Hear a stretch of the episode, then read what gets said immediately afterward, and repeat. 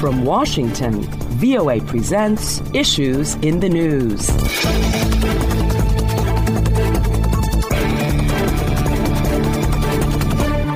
Hello and welcome to Issues in the News. I'm Kim Lewis, and joining me on the panel this week are Christian Science Monitor Washington Bureau Chief Linda Feldman and VOA Executive Producer Steve Redisch.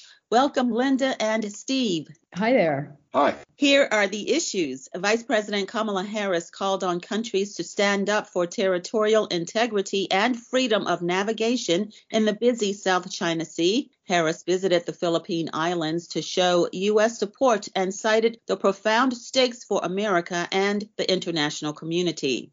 The International Atomic Energy Agency said it planned to carry out inspections at Ukraine's Zaporizhia nuclear power plant after two days of shelling in the area renewed concerns about the potential disaster at the site. The Russian missile strikes have crippled almost half of Ukraine's energy system, and authorities in the capital warned that the city could face a complete shutdown of the power grid as winter sets in. Here in the U.S., the man suspected of killing five people and wounding 17 others at a Colorado Springs, Colorado LGBTQ nightclub will face multiple murder and hate crime charges. And six people were killed in a Walmart in Virginia. Police say the shooter was an employee. In the nation's capital, U.S. Attorney General Merrick Garland appointed special counsel Jack Smith to head up investigations involving former President Donald Trump Smith's appointment came three days after Trump launched his third run for the White House. House Speaker Nancy Pelosi, who was stepping down and ceding to a new, younger generation of Democrats, leaves a legacy of being the first woman to be elected to the position. She occupied a particularly high profile position during some of the most pivotal and often volatile moments in recent American political history. Those are the issues, and let's get started. U.S. Vice President Kamala Harris visited the Philippines as a show of support for the region where navigation in the South China Sea is challenged by China. Linda, how significant was this visit for the VP? Well, it was significant for her just looking at this in, first in domestic terms. She is obviously next in line to the presidency, and part of her immersion into higher office has involved putting her out on the world stage, learning the issues, being visible, meeting with world leaders, defending U.S. interests. And of course, the subtext is that if she were to suddenly become president, that she's prepared to take over that role as commander in chief. Obviously, this trip involved China. It was a show of commitment to fighting China's reach globally and expanding reach. And the South China Sea is a major flashpoint for that. And so this was a significant show for Vice President Harris to be doing that. To go further on what Linda pointed out, as far as putting her in positions of authority, of being able to deal with world problems, is something that Joe Biden was tasked with at some points when he was vice president. Biden had just done a kind of a round the world trip that started in Sharm el Sheikh with the COP27 conference and then went to the G20 and the ASEAN conference and then the G20 summit. Harris was tapped to be the U.S. representative at the Asia Pacific Economic Cooperation Summit, the APEC summit in Thailand. At that summit in Bangkok, she met with Chinese leader Xi Jinping and spoke with him and discussed various different issues that are on the U.S. China relationship this is just more of trying to solidify the U.S. commitment to the South China Sea region and Southeast Asia in general. The U.S. Philippines relationship goes back to the late 1800s. The Philippines was a staunch ally of the United States. The U.S. even had naval and air bases in the Philippines, almost a 60 year defense treaty where each will back the other if attacked. When Rodrigo Duterte won the presidency in 2016, that relationship between the U.S. and the Philippines kind of soured. And Duterte turned toward China, looking toward China to be the Philippines' defender and working with China. Now, with a new president, Ferdinand Marcos Jr., the U.S. is trying to rebuild its relationship with the Philippines, which is why Harris stopped there and made it a point to talk to Marcos. She also stopped at the Palawan island chain in the South China Sea, which is really near the disputed islands that China claims in the South China Sea. And the U.S. is trying to keep navigation open in the South China Sea, push back on China's presence there. That was the main reason for her stopping there, both at the Palawan Islands and in the Philippines. Where the Philippines lie, they're the closest U.S. ally to Taiwan geographically. So it's very important for the U.S. to have presence and have some sort of relationship with the various different nations in that area. Moving over to Ukraine, officials are working to restore power nationwide after some of the heaviest bombardment of Ukrainian civilian infrastructure in the war so far. The United Nations says Ukraine's electricity and water shortages threaten a humanitarian disaster this winter. So, how is the international community responding to this crisis? Well, the international community is firm in its support for Ukraine, despite some of the politicking going on in this country. Some Republicans and even some Democrats are saying, why are we spending so much money in Ukraine when there's so much need at home? But the international coalition against the Russian invasion is still very, very strong. As a matter of fact, I was talking to the Ukrainian ambassador to the US, Oksana Markarova, a couple of nights ago at a reception, and I pointed out to her that we understand that fully half of their power grid has been damaged or destroyed. Hunger is a real possibility this winter. And she said, yes, if we can make it through this winter, we can make it through anything, which A shows the resolve of the Ukrainian people but also just shows just how dire the situation is. And any Americans who think we can just abandon that part of the world, frankly, don't understand geopolitics and why it's in American national interest to keep supporting Ukraine and prevent Russia from recovering from what so far has been a disaster for Russia as well as Ukraine. This shelling of Ukrainian infrastructure targets by Russia is setting Ukraine up for its worst winter since World War II. The Kiev mayor suggested that energy rationing is likely through the winter. And he said that his main objective is keeping the 3 million people who are still living in Kiev so that they're safe and warm and fed. And that's going to be a real challenge as Russia kind of is able to sit back and just keep shelling the various different infrastructure targets. They hit a hospital, and reportedly, a newborn was killed by the blast in the maternity ward. The European Parliament voted, although it's non binding, a resolution designated Russia as a state sponsor of terrorism. There's been a lot of pressure put on the United States to do the same. There are many who want that to happen, as equal many do not want that to happen because that will create a chilling effect on any kind of possible talks to bring the war to an end and drag on some other areas of cooperation the US and other countries have with Russia. So this winter is going to be one that is going to kind of tell the tale of where this war goes. Can Russia continue to bombard Ukraine the way it is? Can Ukraine survive the almost daily bombardment and be able to keep warm and keep fed? This is where the war is going to be won or lost this winter in his report, the International Atomic Energy Agency Director General Rafael Grossi detailed several events that have significantly compromised the plant's what they call seven pillars. How serious is this situation with a possible nuclear accident at Europe's largest nuclear power plant? It could be devastating. It's, as you've said, the biggest nuclear power plant in Europe. So far, the IAEA says it's been safe. There's been no radiation leak, that the core is safe, but that doesn't carry on a day to day basis. Having the IAEA inspectors being able to go in and determine what's going on is going to be almost a weekly routine if Russia is allowed to keep up these attacks.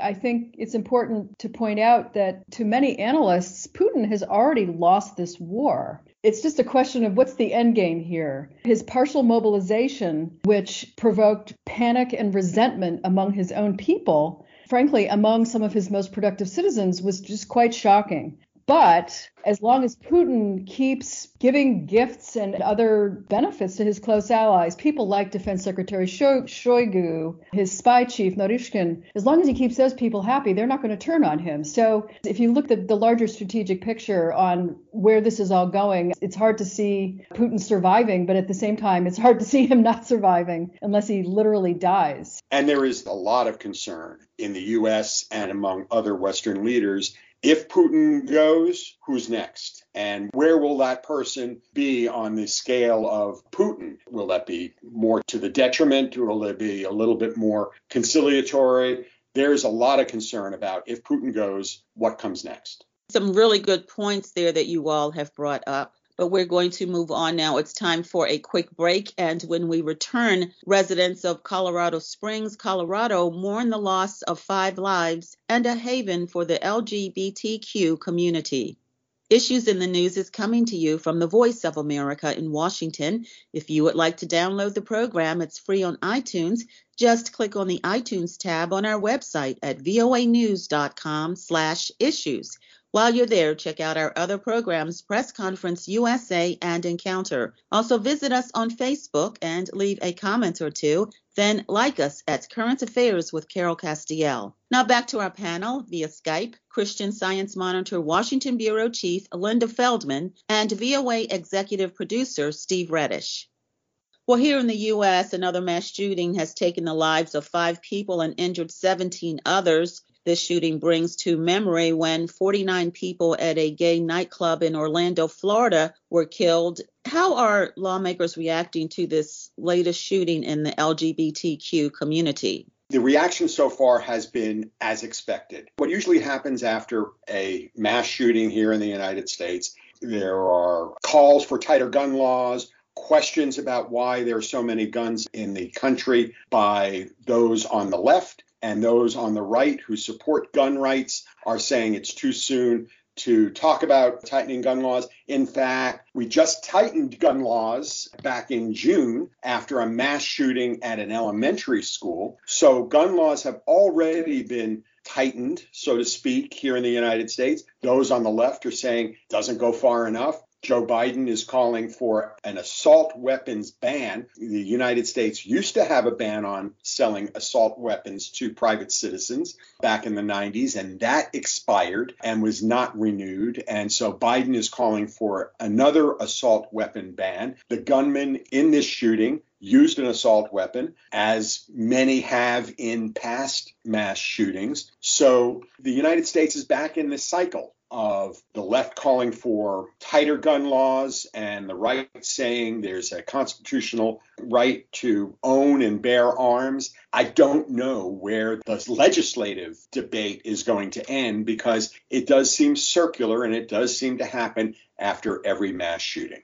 We have more than one mass shooting a day in this country, according to statistics. Just think about that. I mean, that is so profoundly shocking and just so terrible. I almost can't deal with it. We just had another one in Chesapeake, Virginia, in a Walmart where an employee of the store took a gun and shot and killed six people. So this is a crisis. It's been a crisis for a long time. Any proposed legislation that would limit access to weapons isn't going to go anywhere. Republicans are about to take control of the House of Representatives. And so this is really a societal problem, a societal crisis for which there is no legislative solution. And I think we're seeing a lot of soul searching in this country on both sides, frankly. Nobody wants this. It's not like people who own guns want mass shootings. In the particular case of the LGBTQ nightclub in Colorado, the real story of that event was the military veteran who was there with his family and jumped into action, subdued the shooter, he and a drag queen with her stilettos between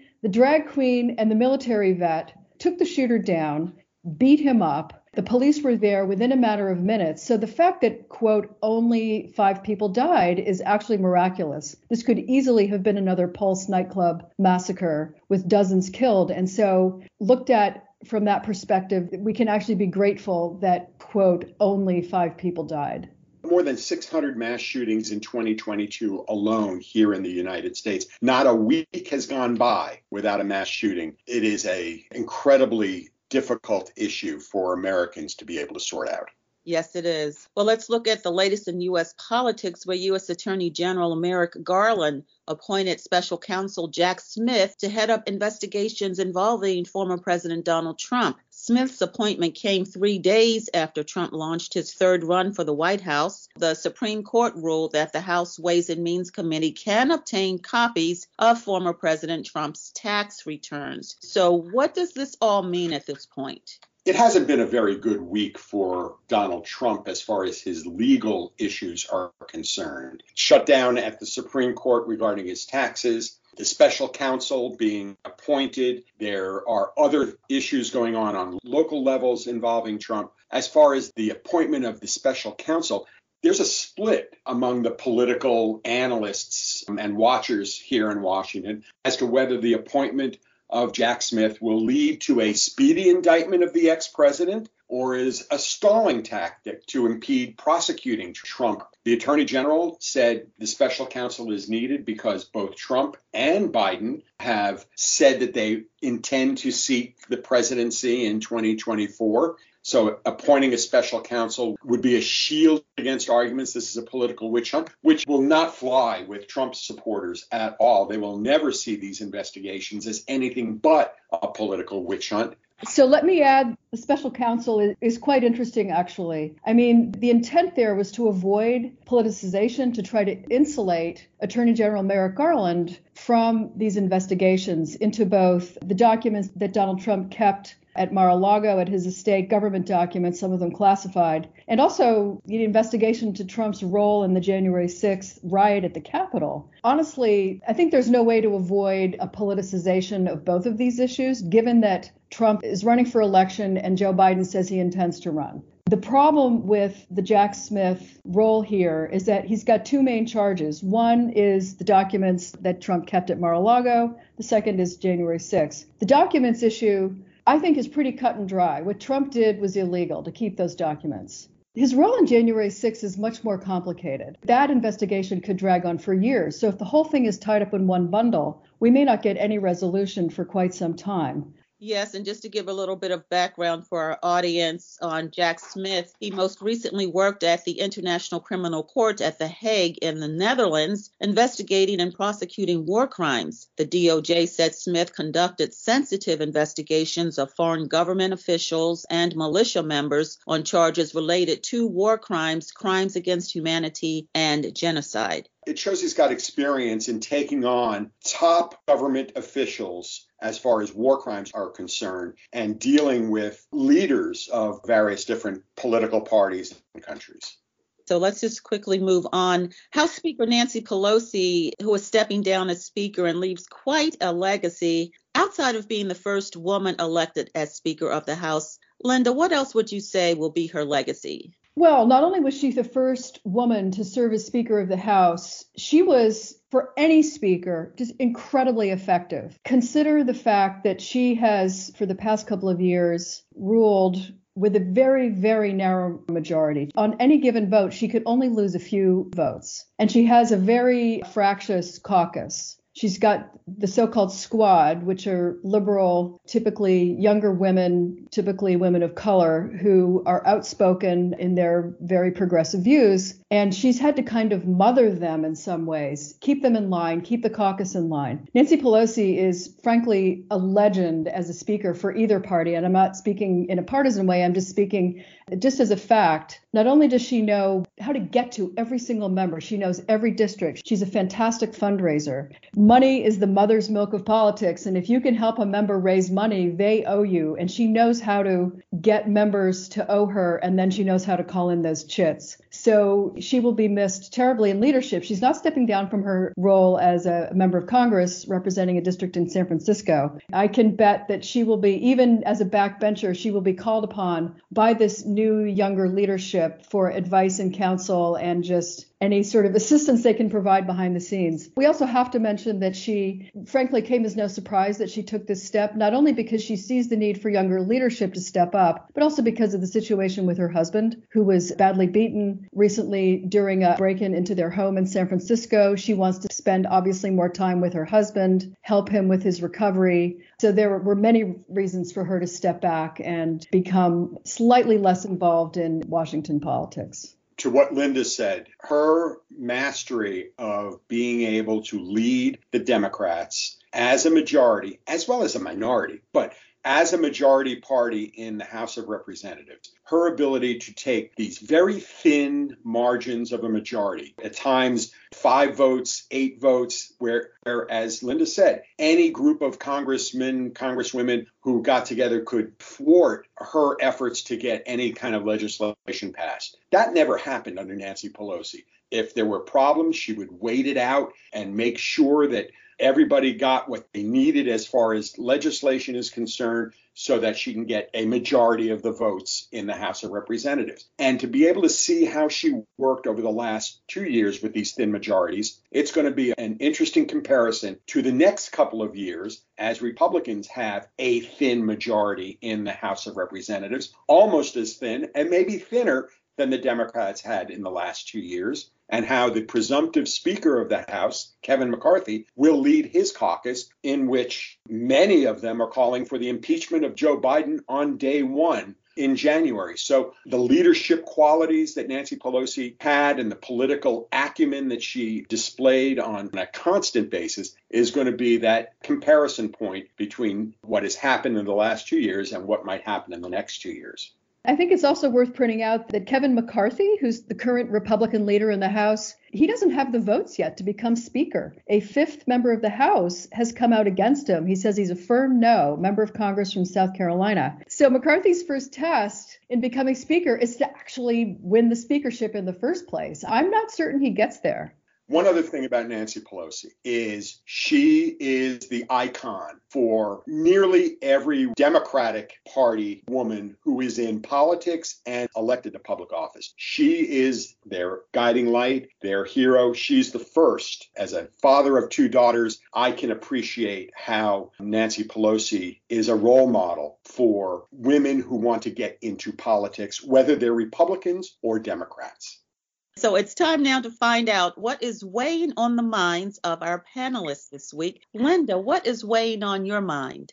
So I've been watching the return of Bob Iger to the leadership of Disney with great interest. I actually met him a few weeks ago. I sound like I'm constantly at parties, which I'm really not. But I did meet Bob Iger, fascinating man. He was very likable. I mean, you think of a major CEO as kind of this figure off in the distance who maybe in some ways kind of a tyrant. But he was easy to talk to and honestly very self confident without being obnoxious. Going forward with Disney, where Bob Iger was CEO for I think a dozen years, his groomed successor, Bob Chapek, has utterly failed. The board lost confidence in him, asked him to leave called Iger, got him back in. And this is a test for Iger to see if he can right the ship. And also, he needs to vindicate himself because he was the one who designated Chapek as his successor, and that has utterly failed. So, as a student of leadership, looking at both Nancy Pelosi and world leaders and now Bob Iger, I find the whole situation very interesting.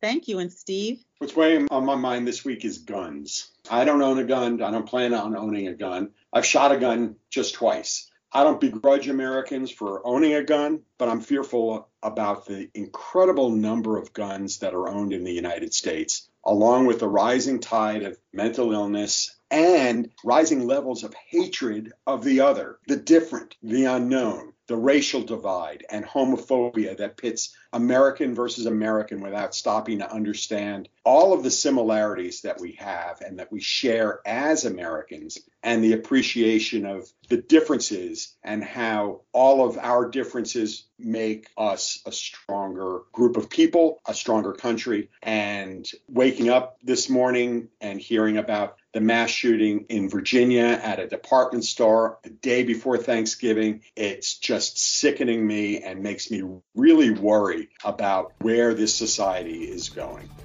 And we will close on those thoughts. My thanks to our panelists, Christian Science Monitor Washington Bureau Chief Linda Feldman and VOA Executive Producer Steve Redisch. I'm Kim Lewis, and thanks for joining us for Issues in the News.